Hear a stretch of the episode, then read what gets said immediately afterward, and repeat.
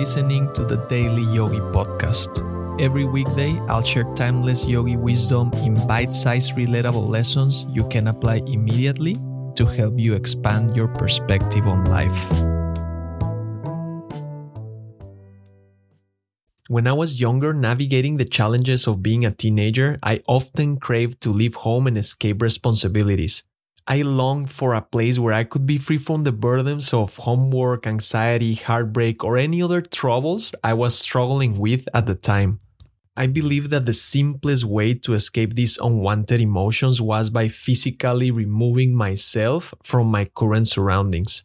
It sometimes helped, distraction helped, but the same emotions kept coming back. I eventually realized that everywhere I went, my mind came with me like that famous quote from John Kabat-Zinn Wherever you go, there you are.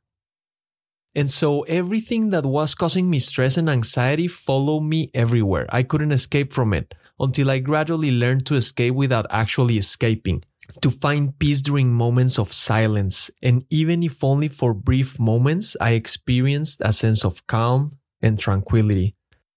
There's really only one place where you can fully retreat from the outside world, somewhere where you, the real you, cannot be harmed. This is where you experience the peace that passeth all understanding, as the yogis knew centuries ago. And the beauty of it all is that you can access it anytime, anywhere.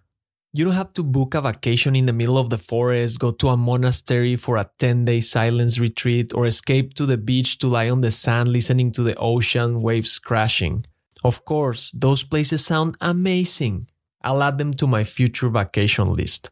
But they cost time and money and may not be easily accessible for us. Instead, we have to be like a turtle, as Krishna tells Arjuna in the Bhagavad Gita. When a man has attained true spiritual knowledge, he becomes like unto the tortoise, which is able to draw within its shell its limbs. Such a man may withdraw his faculties of sense impression from the objects of sense and shelter them from the illusions of the sense world, well protected by the armor of the spirit.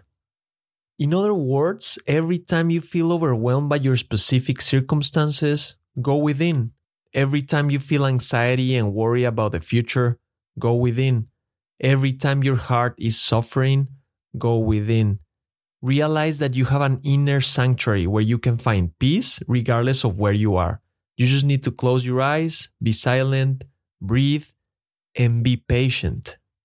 With practice, no circumstance, problem, pain, or trouble will bother you within the protective confines of your inner shell, shielding your soul from the stresses of human existence you will be capable of briefly retreating to recharge and returning to action with renewed vitality. Thank you for listening. If you found value in today's episode, rate the show or share with a friend.